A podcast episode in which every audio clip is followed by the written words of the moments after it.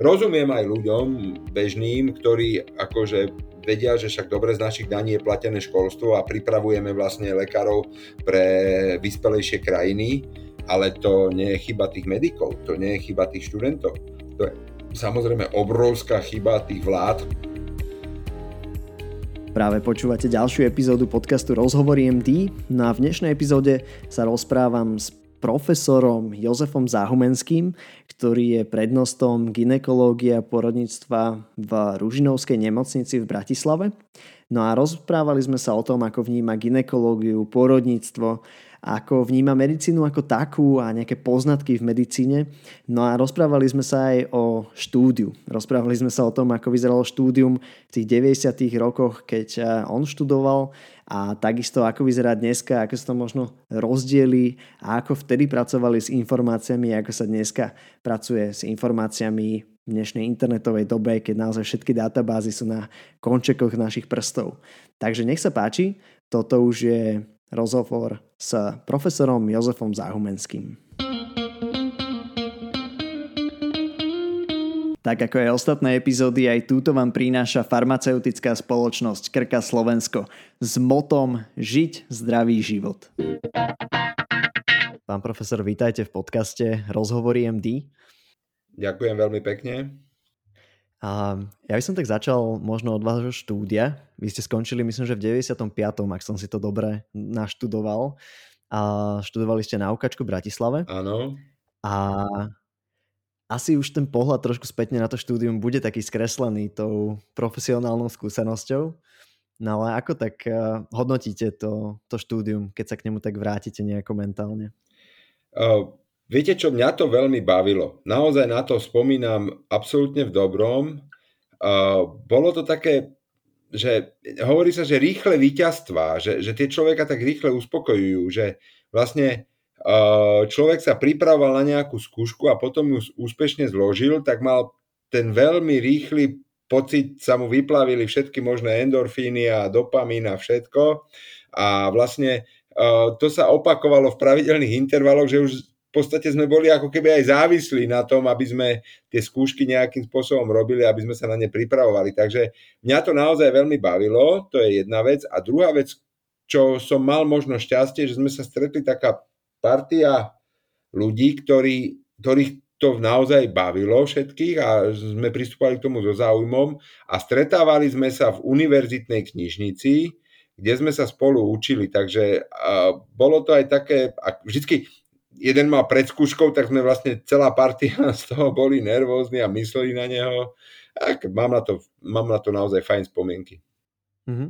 Toto je ináč veľmi zaujímavé, čo ste povedali, že je to o tých krátkých víťazstvách a a naozaj, že potom v tom profesionálnom živote alebo teda kariérne, keď človek sa nejako posúva, tak naozaj, že tá atestácia povedzme, že trvá 5 rokov. Áno.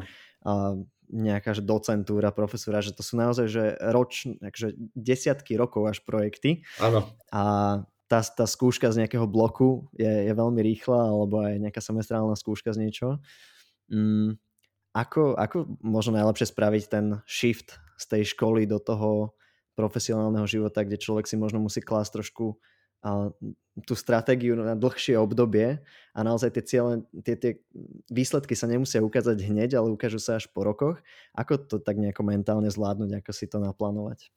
To je veľmi, veľmi, dobrá, veľmi dobrá otázka. Ja som v podstate mal aj ešte ďalšie šťastie, okrem toho, že sme boli naozaj fajn party a dokonca uh, chodil medzi nás môj veľmi dobrý priateľ, ktorý v tom čase študoval vo Viedni, takže vlastne, viete, v tom čase bol veľk, veľká núdza o študijný materiál, o učebnice, pretože uh, boli sme odkázaní len na československé učebnice a ja som mal to šťastie, že mi ten Peťo Lukáč vozil z Rakúskej alebo z Viedenskej univerzitnej knižnice, čo som potreboval, takže som sa učil naozaj aj, aj z rakúskych, nemeckých, ale aj anglických, amerických kníh, takže to bolo také motivujúce a veľmi zaujímavé sa dalo porovnať aj úroveň výuky, čo nám prednášali naši vyučujúci s tým, čo som si vlastne prečítal prípadne z jeho poznámok, lebo on študoval paralelne rovnaké vlastne predmety ako ja, že čo sa prednášalo vo Viedni, takže bolo to motivujúce.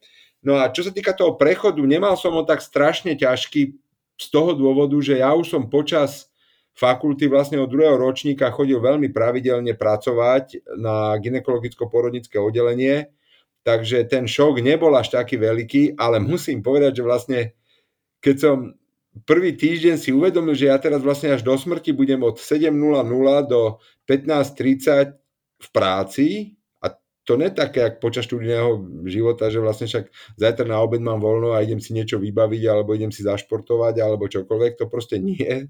To bol taký, také zaujímavé, na čo človek došiel, že vlastne sa ten život úplne zmenil, že ten študentský život oproti tomu pracovnému bol, bol iný. No a čo sa týka tých takých tých výťastiev, čo boli tie skúšky, tak vlastne v tej práci vás, není to už také uspokojenie, tak respektíve je to iný typ, ale samozrejme dobre zvládnutý nejaký prípad, mm, nejaký zaujímavá, zaujímavá kazuistika alebo prvá operácia, samozrejme, tak to, to, je, to sú veci, ktoré človeka veľmi potešia a veľmi pozbudia k ďalšiemu štúdiu a práci. Mm-hmm. Ste hovorili, že teda v tom 95.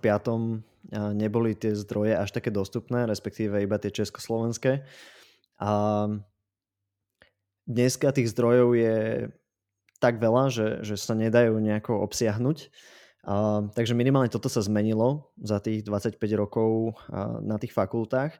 Čo ešte také ďalšie výrazné sa zmenilo a zmenilo sa to k lepšiemu alebo k horšiemu? Ako to takto hodnotíte? Absolutná revolúcia je samozrejme internet. To je proste uh, niečo, čo ja si neviem v tom čase predstaviť. Alebo respektíve ja si napríklad neviem predstaviť, ako vola, kedy písali naši rodičia alebo naši učitelia, písali svoje vedecké práce, že to vlastne sa prepisovalo na strojoch, blánami, literatúra, jak sa musela ručne ukladať citácie, to muselo byť niečo neuveriteľné.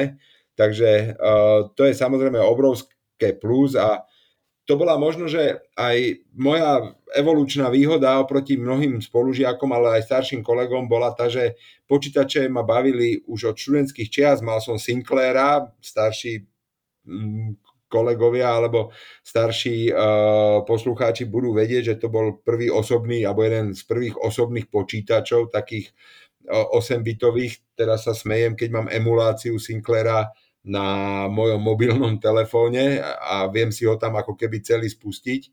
Takže tam som sa naučil na počítačoch a to vlastne bola pre mňa aj obrovská výhoda v práci, kedy sa museli kolegovia počas pracovného procesu učiť pracovať s počítačom. To nie je také jednoduché, ako uvedomiť si, že čo je súbor, čo je zálohovanie súboru, čo je podadresár, adresár. To sa oni učili ako keby úplne za pochodu a toto som všetko ja vedel. Takže to bola výhoda a to, čo už vlastne vy tu všetci mladší beriete ako úplnú samozrejmosť, tak to v tom čase samozrejme nebola úplná samozrejmosť. Články sme si chodili do knižnice mm, čítať a, a kopírovať na kopírke, alebo nikdy nezabudnem, e, mali sme pra, dip, takú nejakú malú diplomovú prácu alebo semestrálnu prácu z farmakológie a Ústav farmakológie poskytol pre medikov uh, svoje uh, Medliny, Medline databázu, ktorú mal na CD po rokoch.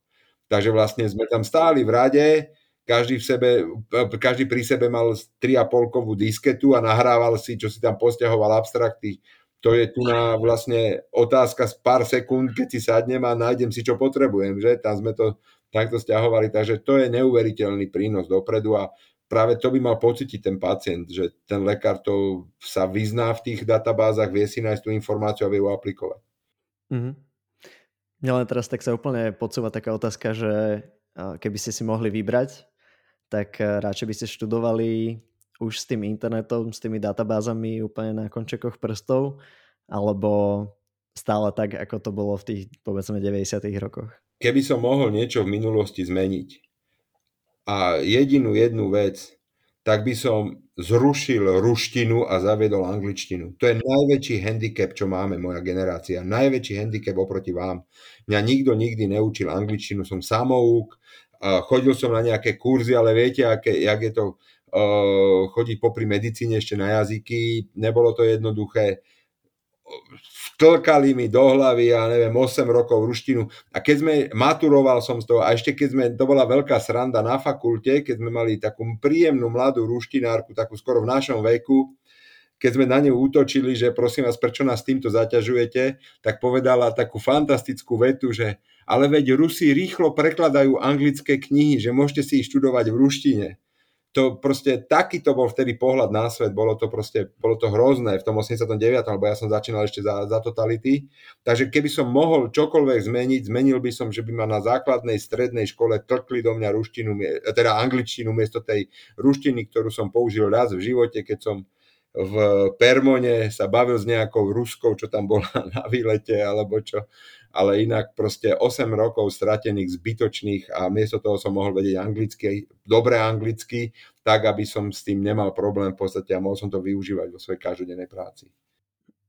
Jasné, myslím, že ten citát tej učiteľky ruštiny vystihuje celý ten režim. Presne tak, úplne, úplne, úplne nesko, ne, ne, neko, nekonečne. Ona chudera netušila, že za 3 mesiace bude 17.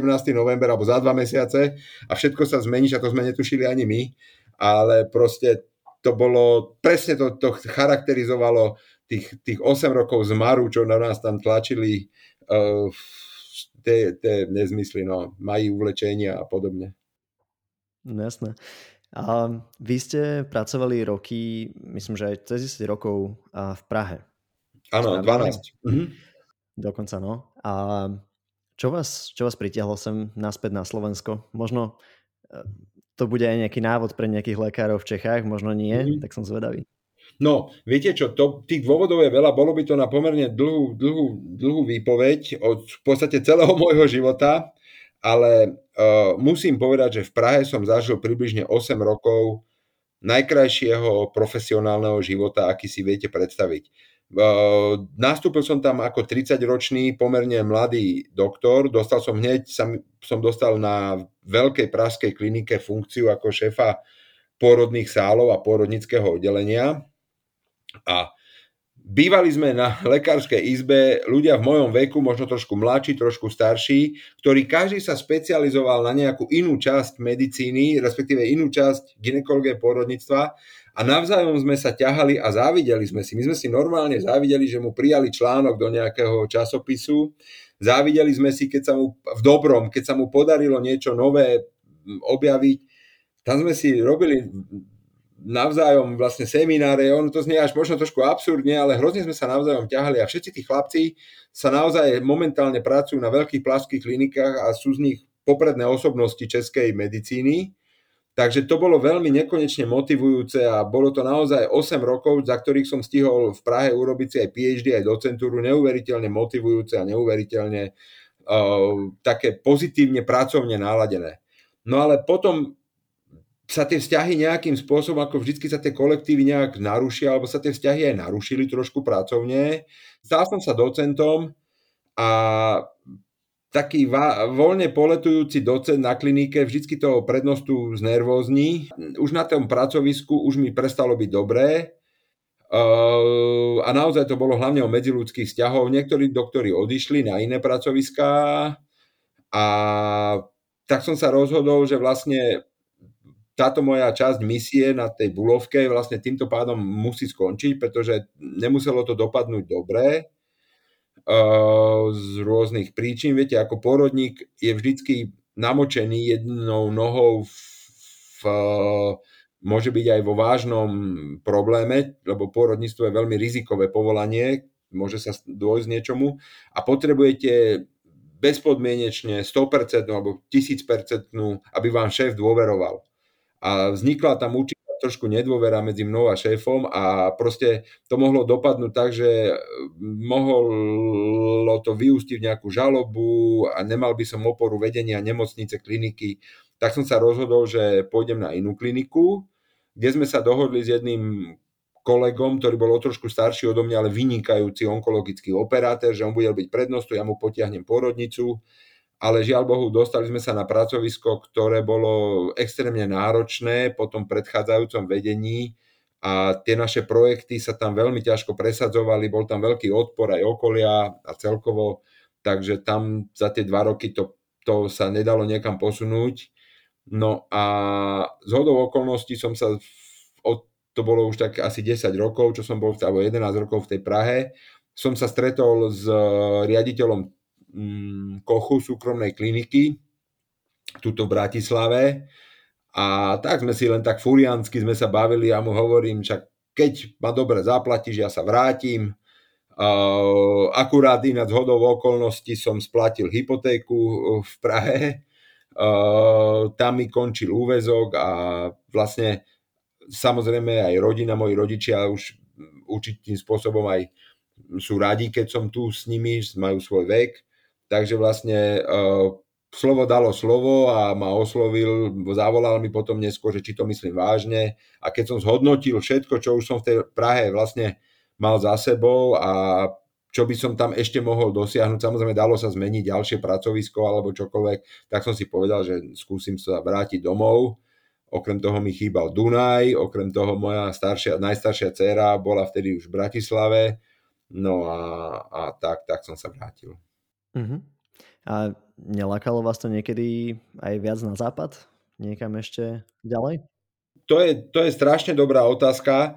V čase, kedy som odišiel do, do Prahy, uh, som, mal, som mal 30 rokov. V tom čase by to asi nebol problém sa uchytiť aj v Nemecku, ale, ale nie, alebo, alebo aj ja, no skôr v tom Nemecku, lebo ja som sa učil popri tej ruštine nemecky, alebo nemecky viem lepšie ako anglicky. Samozrejme, asi človek by sa aj tú angličtinu naučil používaním alebo možno iný, iný jazyk. Mám práve kamaráta, ktorý je v Dánsku a hovorí plynule dánsky. Poznám ľudí, čo sú vo Švedsku, naučili sa po švedsky.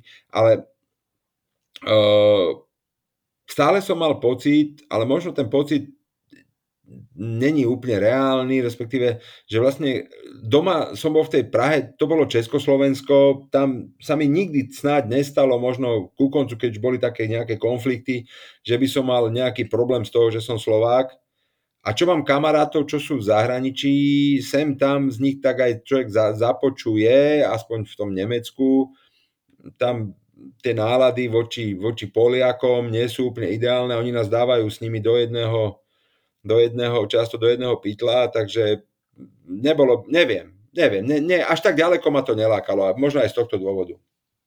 Hmm. A jak sa pozeráte na absolventov, ktorí dneska skončia a idú niekam do zahraničia a zároveň potom povedzme tá slovenská spoločnosť alebo vláda, ministerstvo hovorí o tom, že nemajú odchádzať, majú zostať na Slovensku alebo že keď aj odídu, majú čo najskôr dojsť domov. Ako, ako vidíte túto problematiku? Jednoznačne nech idú všetci preč. takto.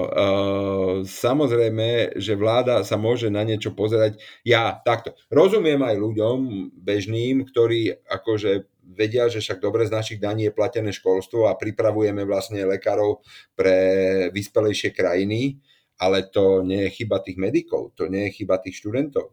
To je samozrejme obrovská chyba tých vlád, ktoré tu od Mečiara sedeli na tých peniazoch, rozkrádali to cez všetkých, čo prišli po ňom až po túto vládu, ktorá je úplne rovnaká ako tie predtým a nemajú absolútne záujem o to, aby sa tomu zdravotníctvu nejakým spôsobom pomohlo. To je proste úplne absurdné. Ja som teraz mal návštevu e, bývalého prednostu z Brna, ginekológie, u mňa na klinike sme niečo preberali a on, že však ukáž mi oddelenie. Ja som vlastne išiel a on keď na to pozeral a vtedy som, ja mám, viete, už tú prevádzkovú slepotu, som tam roky, ale vlastne keď to, sa na to pozriete, to skutočne pre človeka, ktorý príde z e, rozvinutej krajiny, ako je Česká republika, sem do Slovakistánu, ten, musí, ten je proste prekvapený. Aj ten Ružinovská nemocnica zvonku, jak vyzerá.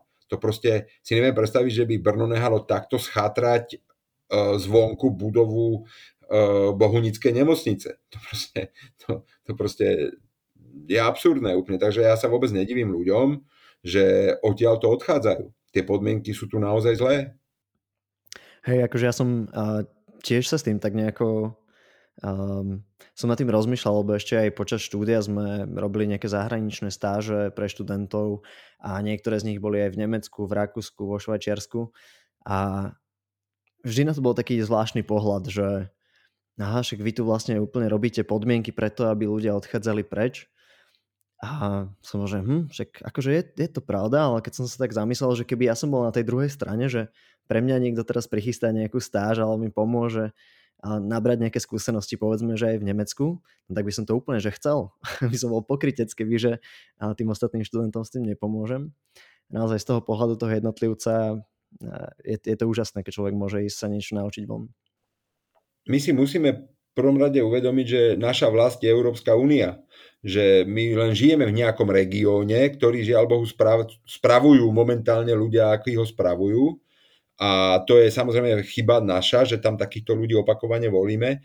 A je ale samozrejme absolútne normálne, že sa presťahujem v rámci mojej vlasti niekam inám, kde sú ľudia, ktorí to spravujú výrazne kvalitnejšie a výrazne normálnejšie. Takže ja sa vôbec nedivím tomu. Viete, ja si vlastne moja dcera študovala, už mala dva jazyky na základnej škole a ani jeden z nich nebol nepoužiteľný, obidva boli použiteľné. To znamená, ja sa vôbec nedivím, že ona už teraz študuje v zahraničí. Ja je to absolútne, je to úplne v poriadku.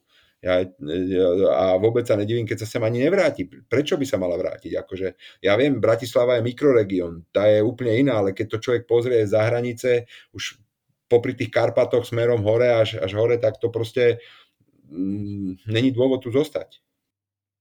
Hej, ale akože každopádne sa mi páči tá myšlienka, že, že sme vlastne v Európskej únii a nejakým spôsobom mám byť solidárny, aj ostatné krajiny sú k Slovensku a tak ďalej a konec koncov tá, tá, tá vláda, tá správa je niečo ako služba a keď sa ti tá služba nepáči, tak eh, odchádzaš. Samozrejme.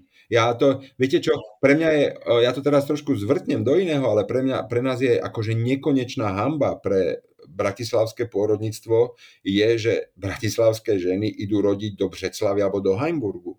Že ženy z hlavného mesta idú do pôrodnice nejakej okresnej Heimburg, čo má 600-700 pôrodov ročne, len preto, že tento štát sa nevie postarať o to, aby tu bolo slušné pôrodníctvo to je, to je podstate za normálnych okolností by tu nám mali klepať ženy z Horného Rakúska, prosím vás, môžeme porodiť u vás v Bratislave? Alebo ženy z uh, juhomoravského regiónu by sa mali chodiť jedna za druhou a prosiť nás, že či tu môžu poradiť. A tu je to úplne opačne. A nikto sa za to nehambí, všetci sa tvária, že to je úplne v poriadku. Čo sú najväčšie rozdiely v tej ginekológii, pôrodníctve medzi Čechami, Slovenskom, prípadne aj tým Rakúskom a zbytkom sveta? No, to, to je 20 rokov samozrejme a prehlbuje sa to neustále, ale to už by bolo to by bolo na veľmi dlhú debatu. V podstate, ja som to, ja som to strašne, ja už som to veľakrát aj popisoval, aj hovoril. Je to, je to, je to hodne komplikované a ne, proste ja, je to možno, že som mal to šťastie, že v tej Prahe som narazil na špičkové pracovisko, ale vlastne keď si zoberiete, že eh, doterajší alebo donedávna bol šéfom Európskej onkoginekologickej spoločnosti Čech, rovnako Európskej uroginekologickej spoločnosti, tam v tom výbore a pred, predseda bol, bol Čech a vo výbore bolo viacero Čechov. Eh, česká perinatológia má najlepšie výsledky na svete. Na, ešte raz, najlepšie výsledky na svete, čo sa týka ukazateľov kvality to sa im nikto nevyrovná. To bola strašná sranda, vždy, keď sme boli na tých konferenciách, tak oni si porovnali tie výsledky a potom hovoria, že my by sme sa radi učili od zahraničia, ale vlastne čo sa máme učiť, keď všetko máme? Máme nižšiu prenatálnu umrtnosť, nižšiu materskú umrtnosť, vynikajúcu záchytnosť vrodených vývojových chýb, vynikajúcu centralizáciu porodov, veľmi dobre nastavenú prenatálnu starostlivosť. Takže vlastne aj tie spoločné konferencie vždy to vidíme, ten marazmus, ktorý žiaľ Bohu tu, tu vládne no, občas. No. Hmm. Je rozdiel aj v tom prístupe lekárov v Čechách na Slovensku, čo ste zažili, prípadne aj študentov, keď ste už učili? No, áno, ale musím povedať, že, že najkvalitnejší študenti v tej právo, vysoko kvalitní boli často zo Slovenska. Každý mal tú svoju stanicu, ktorú pracujeme to znamená napríklad, ja som bol vtedy vedúci porodnice, tak som mal vedúci mm, oddelenia rizikových gravidít a vlastne u nás v rámci rozpisu bola rozpísaná aj výuka. To znamená, každý zabe, zabezpečoval prácu v nejakej tej danej stanici a zároveň tam bolo aj napísané, že tam bude učiť. Dajme tomu, že tam bude mať študentov. Tí študenti vedeli, že tam sú. A čo bolo strašne zaujímavé, že aj ten prednosta všetky tie stanice obehol a kontroloval, či ten asistent, alebo ten docent, alebo ten vyučujúci tam je a tým medikom sa venuje. A keď niečo vyselo vo vzduchu, že tam tí medi, tak on sa im, si ich ujal a venoval sa im. Že to bola taká radosť učiť, lebo viete, tam bola vec, že my sme naozaj mali za sebou aj odborné výsledky, my sme hodne publikovali a ja som tým medikom strašne rád ukázal, že aha, pozrite sa, toto tu robíme a máme s tým takéto výsledky, takže sme sa tým aj chválili pred tými študentami a bolo to také fajn, akože to mi tuto viac menej chýba, lebo, lebo tu sa na tých klinikách často, žiaľ Bohu, 90% je taká tá, tá okresno-nemocničná práca. No. Uh-huh. A nie je to aj tým, že tie nároky sa vám pomaličky zvyšujú, ako máte viac skúseností? Neviem, ale musím povedať, že, a, že aj v tom čase som bol na medikov pomerne náročný. Ja, my sme zo stáži vyhadzovali napríklad, čo tu, som, tu by som nikdy neurobil, ale tam proste ako náhle ten študent bol nepripravený, my sme bez problémov mu povedali a dali nahradiť stáže, pretože ja to považujem za obrovskú urážku pacienta, keď vlastne študent pozera na pacienta alebo na pôrod a vôbec netuší, o čo pri tom pôrode ide. Rozumiete, to, to môže ísť do zoologickej záhrady to v podstate ten študent musí byť pripravený už aj na tie stáže, tak idem na porodnicu, tak si doprčiť cez prázdniny pozriem aspoň o čom ten pôrod je, aby som nebol za úplnú trúbku aj pred tým vyučujúcim, ale viete, tam niekedy ma až desí, ja sa vždy potom smejem, že či to náhodou neprišli omylom ekonómovia, ja sa opýtam študentov v 5. ročníku na niečo z farmakológie, pomerne jednoduché, čo už tú skúšku majú hotovú a oni netušia, aká skupina sú tokolitika. Tak potom na čo robia tú skúšku, keď to nevedia? Hej. Ja mám niekedy taký pocit, a je to aj teda moja skúsenosť e, nie akože veľmi dlhá, ale v rámci vzdelávania v medicíne, že tých e, vedomostí, ktoré študenti si potrebujú naštudovať, že ich je strašne veľa a potom samozrejme tie podstatné veci, pokiaľ možno nemajú aj úplne že dobrých učiteľov, ktorí im nepovedia, že čo je skutočne podstatné, tak e, sa zahrnú tým ostatným balastom nejako. A, a naozaj, že nie asi, že každý má naozaj ten mozog taký, že vie poňať všetky tie informácie, že sú takí ľudia. Ja som mal takých spolužiakov, ktorí nám že vedeli všetko, ale teraz ten medián je niekde hej, že v strede, že niečo sa naučia, niečo zabudnú. Výborná poznámka. Áno, a ja som mal ten pocit, že e, na patológii nás o e, glykogenózach učili úplne rovnako ako o hnisavom zápale. To znamená, ako keby som, mal som rovnaký pocit, že sa musím naučiť lipovo ochorenie C, ktoré sa vyskytuje zatiaľ v šiestich prípadov na svete, ako bežný hnisavý zápal, lebo však bola to jedna otázka.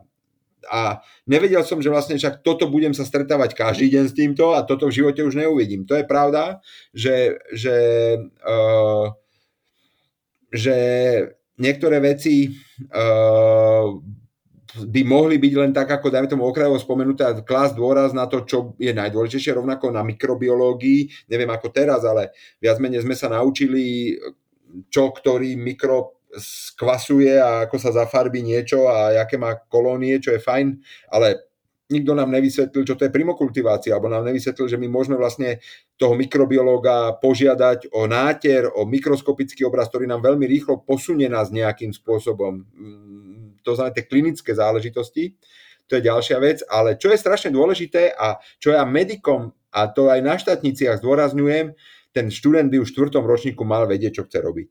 Proste mal. Ako náhle nevie, tak môže ísť do firmy väčšinou. Akože aspoň obraz o tom, že áno, tak skúsim, mňa viac baví premýšľať, bavia ma diagnostické procesy, budem viac v tej internej, a či už to bude kardiológia, alebo nejaká všeobecná interná, čokoľvek, jasné. Alebo baví ma chirurgia, baví ma takáto chirurgia, alebo šport ma baví, tak chcem robiť ortopédiu, to je všetko v poriadku. A potom už, keď toto vy viete, tak vy viete, že z tej ginekológie pre vás bude najzaujímavejšie, dajme tomu preeklamsia, keď chcete byť internista. Alebo keď chcete byť chirurg, tak z tej ginekológie náhle brušné príhody sa naučíte, ak malý boh, pretože to vás bude celý život prevádzať.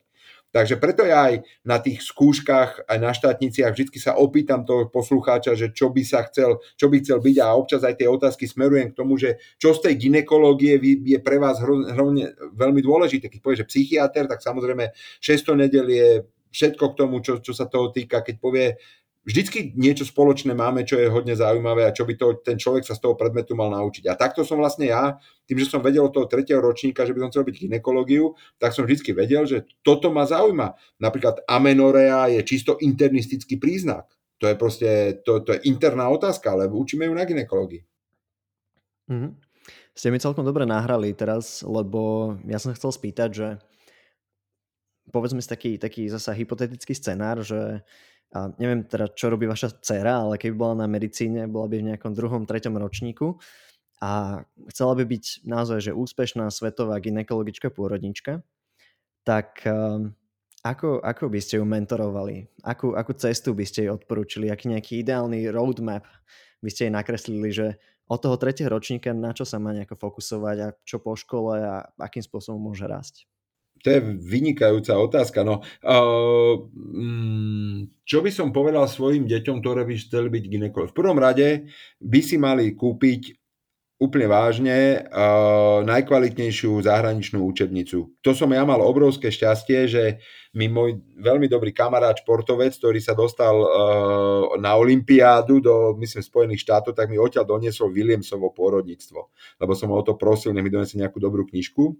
Takže uh, som sa veľmi tešil a ja som s tou knihou aj zaspával. To ma tak bavilo, to je tak fantasticky napísané, tak vynikajúco pútavo. Ináč veľmi dobre sú aj nemecké knihy, tie sú zase písané ako taká nejaká povesť. Tam sú, Nemci do toho dávajú strašne veľa praktických vecí, aj to, čo zažili, a lekári majú veľmi radi kazuistiky, to si všimnite, že, že lekári sa veľmi radi bavia o prípadoch, čo je strašne zaujímavé. Uh, som dokonca čítal také prirovnanie, že lekári sú jak vojaci.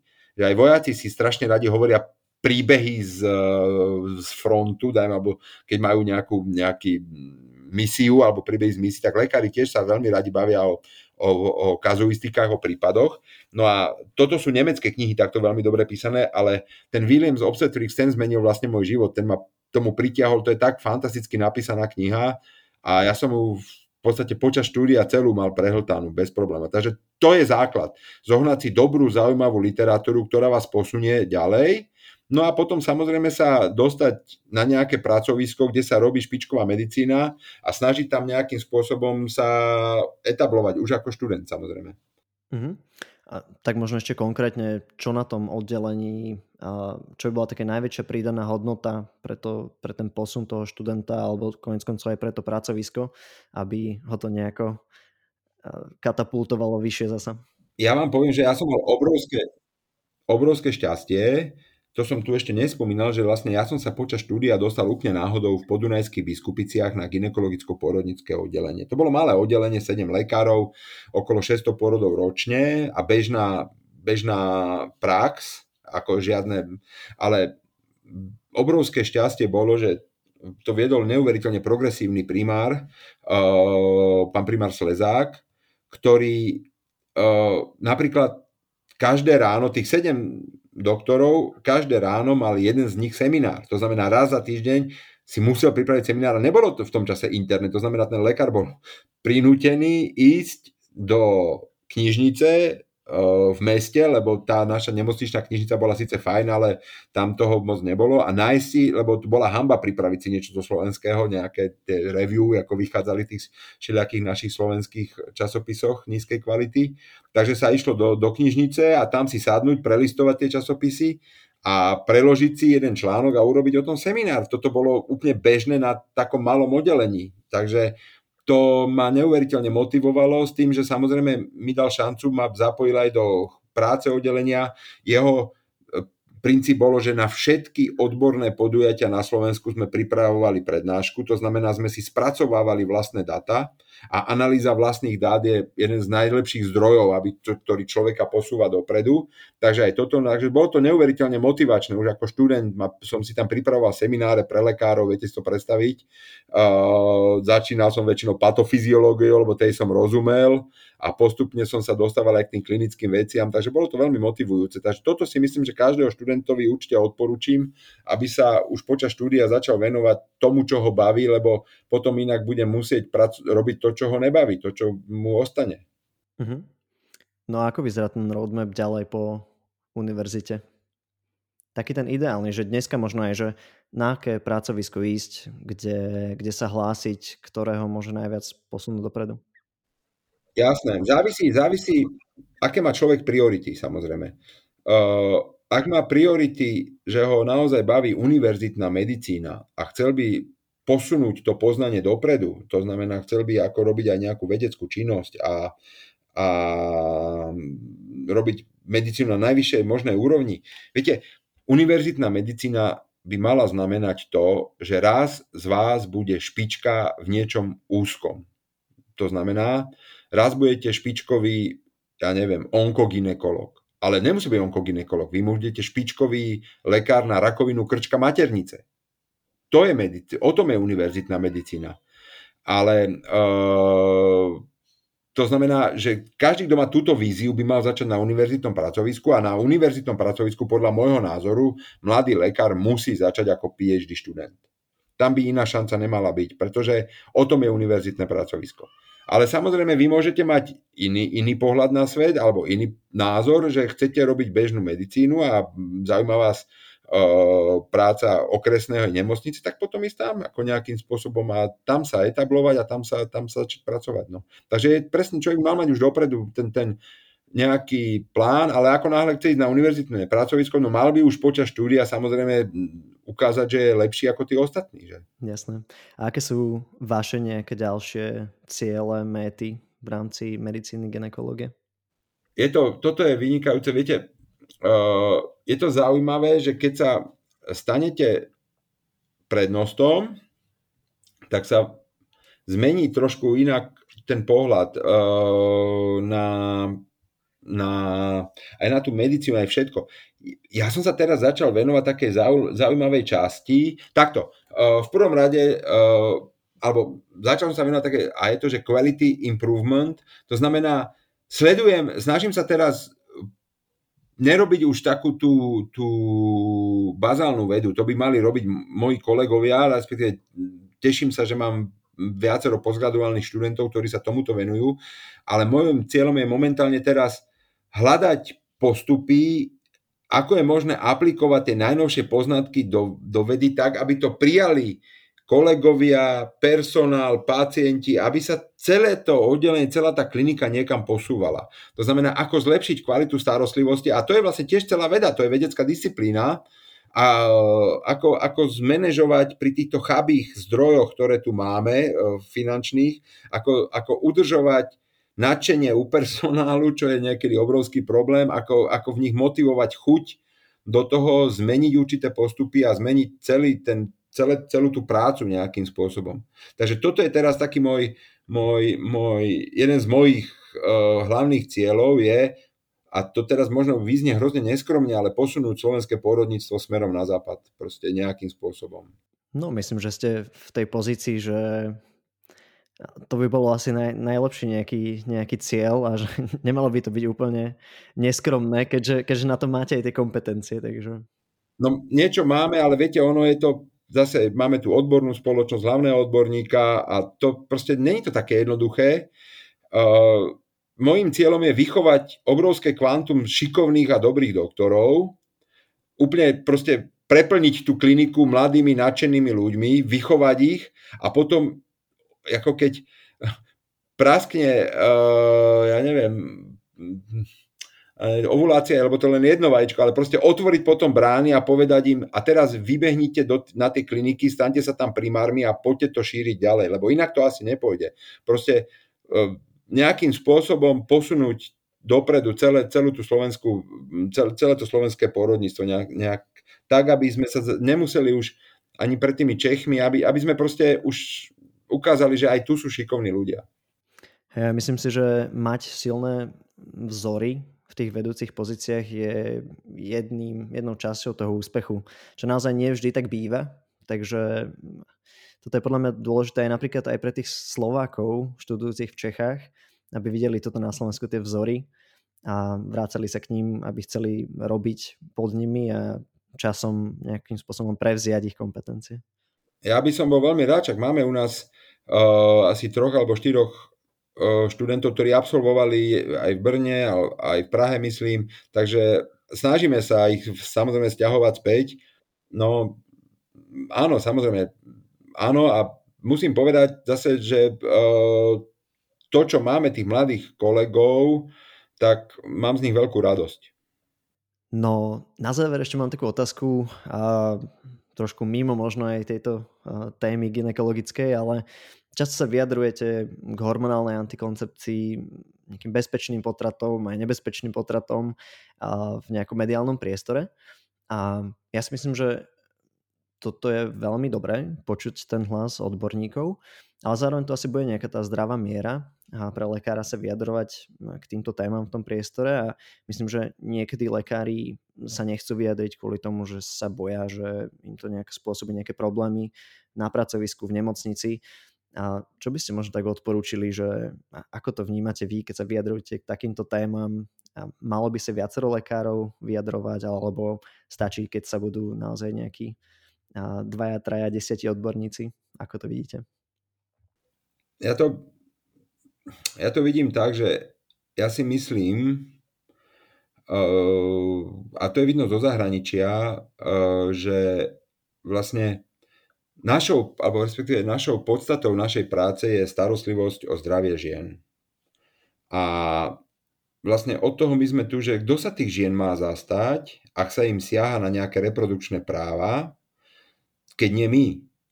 Akože to keď v USA za minulej administratívy sa príjmali totálne nezmyslí, ako teraz nemyslím, že piť sávo pri covide, ale niečo podobné aj v ginekológii a v reprodukčnej medicíne, tak sa odborná spoločnosť, výbor odbornej spoločnosti sa veľmi tvrdo ozýval. To isté v Anglii, e, kráľovská spoločnosť anglická sa neustále e, výbor ozýva a vyjadruje aj nielen čisto k anglickým, ale aj zahraničným e, témam, čo sa týka reprodukčných práv.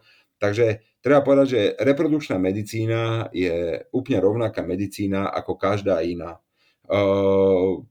A sú v nej evidence-based postupy, ktoré znižujú, ktorými pomocou ktorých môžeme znižiť niektoré nežiaduce javy, potlačiť nežiaduce javy, urobiť tie nežiaduce javy aspoň bezpečné, keď už sa nedá nič robiť. Máme plno dát o tom, o priaznivých účinkoch hormonálnej antikoncepcie, zároveň samozrejme o jej rizikách, to znamená, keď sa podáva, malo by byť uh, všetko lege artis, tak jak treba. To znamená, kto iný to má potom komunikovať na vonok, keď nie odborníci v reprodukčnej medicíne, pretože to je časť odboru, to je to keby do kardiológie. Máme len smolu, že sa nám do toho starajú ľudia, ktorí do toho vôbec nejak nevidia ale považujú to za svoje životné poslanie nejakým spôsobom zasahovať do života iných ľudí. Takže vlastne to je úplne to isté ako antivax. Proste to je presne to isté. Niekto má nastavené v hlave nejakú ideológiu, že Soros dáva čipy, alebo ja neviem, Gates dáva čipy do injekcií, tak bude celý život a vy ho nepresvedčíte. Môžete mu dať tisíc štúdií, že to tak nie, on si nájde tisíc štúdií, že to tak je, alebo že, to, že tie data, tak to isté je v podstate ten prístup k moderným spôsobom plánovania gravidity a e, k prekoncepčnej starostlivosti a k antikoncepcii a e, k reprodukčnej medicíne. To je v podstate to isté, len máme pomerne veľkého silného nepriateľa, to znamená, musíme držať pri sebe a musíme samozrejme sa snažiť, aby vedecké poznatky zvíťazili. Tak ako zvíťazia vždycky, oni raz to bude tak ako v zahraničí, aj tradičné krajiny ako Írsko, Argentína, všetci už vedia, že akým spôsobom sa má ísť, tak musíme chvíľku počkať a že v tejto menej pokrokovej krajine sa to tomu dostane a to je len vec odborníkov sa nebáť a proste trvať si na svojich, na svojich vedomostiach a na svojich poznatkoch, to je všetko.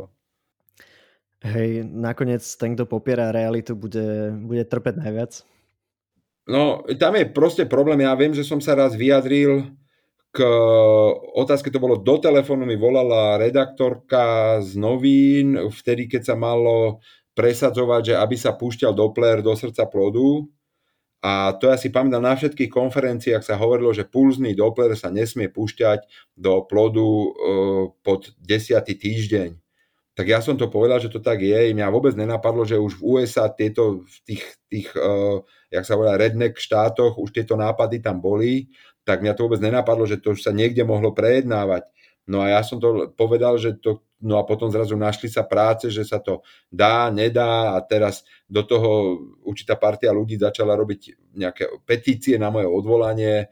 Bolo to také, akože ako aby som sa bál potom vyjadriť nejaký názor, že príde nejaký blázon, ktorý ma bude chcieť odvolať. Chodili mi výhražné maily, tak ako teraz chudákovi profesorovi Krčmérimu, ktorý tiež sa snaží presadiť určité svoje poznanie, tak mne chodili rovnako výhražné maily a proste to bolo celé nepríjemné. No žiaľ, musíme, vy, súboj s hlupákmi musíme vyhrať, no nedá sa nič robiť. Hej, to už nie je tá profesionálna diskusia, ale taká politická alebo nejaká závistivá. Áno, tak samozrejme, viete, áno, tam, tam ide o to, ide, ide o to samozrejme, úplne náhlas treba povedať, že samozrejme umelý potrat je proste zlo, ktoré nikto nechce. Ale proste my sa musíme dohodnúť, ako to zlo, prečo ho musíme tolerovať v istých prípadoch a ako spraviť, aby ho bolo čo najmenej. Proste to, to jednoznačne napríklad hormonálna antikoncepcia, keď sa správne používa u žien, ktoré sú chronicky choré a otehotnejú vtedy, keď sa ich choroba skompenzuje, tak je výrazne nižšie riziko poškodenia dieťaťa.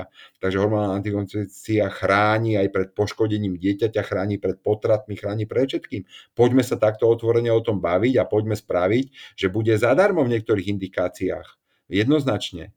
Rozumiete? To, to sú veci, ktoré jednoznačne majú vplyv na to, že nebudú ani potraty nielen nemedicínske, ani medicínske, že nebudú sa nám, e, že žena s dekompenzovanou cukrovkou, ktorá má obrovské riziko, že to dieťa bude mať vrodenú vadu srdca, otehotne až tedy, keď tú cukrovku skompenzujeme a medzi tým môže brať antikoncepciu o čomkoľvek žena, ktorá užíva antiepileptika, k tomu dostane e, antikoncepciu, aby keď bude plánovať graviditu, aby otehotnela, keď už tie antiepileptika brať nebude, alebo ich vymeníme za bezpečné antiepileptika. Proste tak, aby sa nedochádzalo k zbytočnému poškodeniu dieťaťa, poškodeniu plodu a potom k potratu. To všetko je aj pomocou antikoncepcie možné zariadiť. Tak poďme sa takto baviť a nie nejaké vykrikovať nejaké heslá a hlúposti.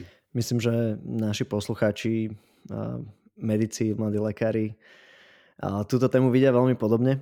A, a teda asi, aj keď nevidia, tak by mali, lebo tie, tie dáta hovoria jasne a ja to už nebudem ďalej nejako rozpitvávať, lebo viem, že toto je téma, ku ktorej ste sa vyjadrili už stokrát. A ja by som sa posunul do tej, do tej poslednej fázy nášho rozhovoru a to je a to sú také krátke otázky a, a budem veľmi rád, keď mi ponúknete nejaké krátke odpovede. A Hneď tá prvá otázka je, že akú knižku by ste odporúčili prečítať medikom? No, ja už som to spomínal, eh, že keď ten študent sa rozhodne, že bude eh, nejakým odborným internista, tak dobre, tak si zoženiem Harrisona alebo Cecila alebo niečo a tu si prečítam. Dobre, takže to je tá odborná časť. Alebo budem ginekolog, tak si zoženiem Williamsa alebo Resnika, alebo budem, ja neviem čo, každá určite, každá kdy odbor má svoju vlajkovú loď, tú najlepšiu učebnicu. Ale vy asi chcete počuť nejakú beletriu, tak... Napríklad uh, aj. No, tak viete čo?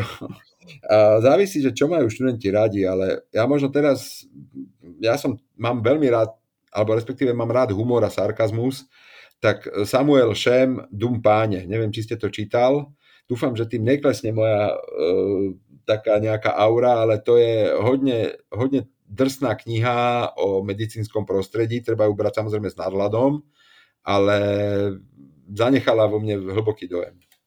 No aj vo veľa lekároch.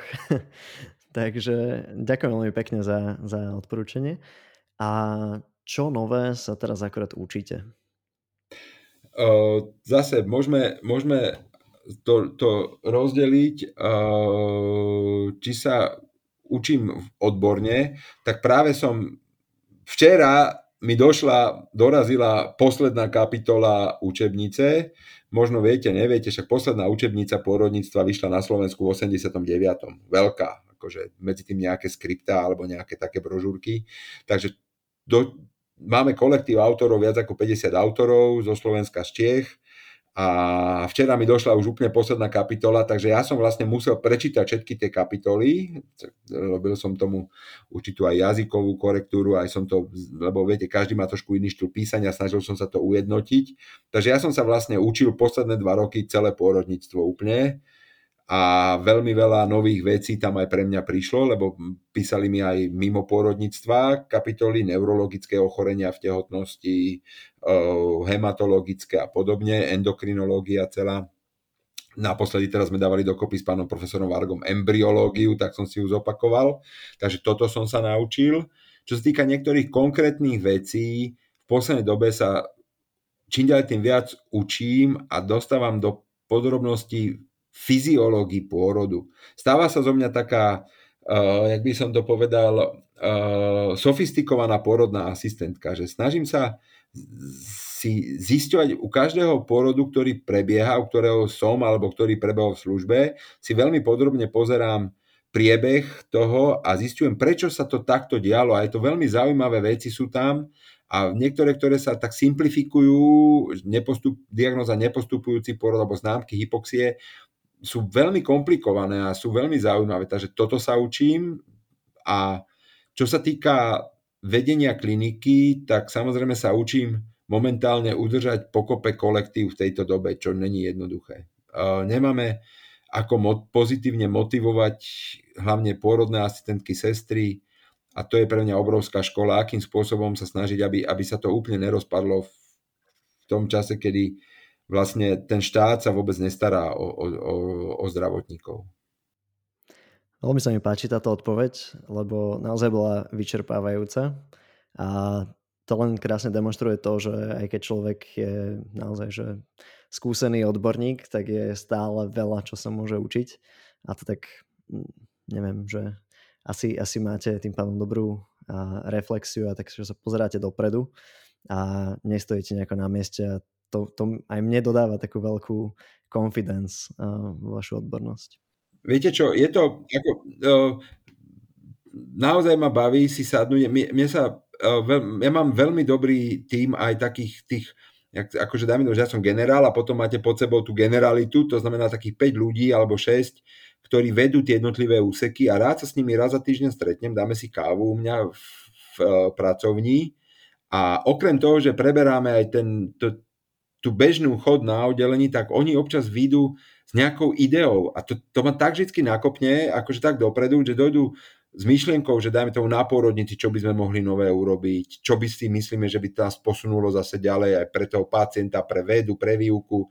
Teraz, dajme tomu, príde kolega a povie, že by sme mohli sa špecializovať na túto diagnózu, že nikto to na Slovensku nerobí, poďme spraviť toto, zapozvime si sem niekoho z Čiech, aby nám to ukázal a poďme. Viete, čo to je hrozne motivujúce. Takže som rád, že mám pod sebou aj takýchto ľudí, ktorí ešte uh, nevyhoreli a majú chuť a veľmi sa z toho teším a dávam si na nich pozor, aby sa im niečo nestalo, aby mi neodišli.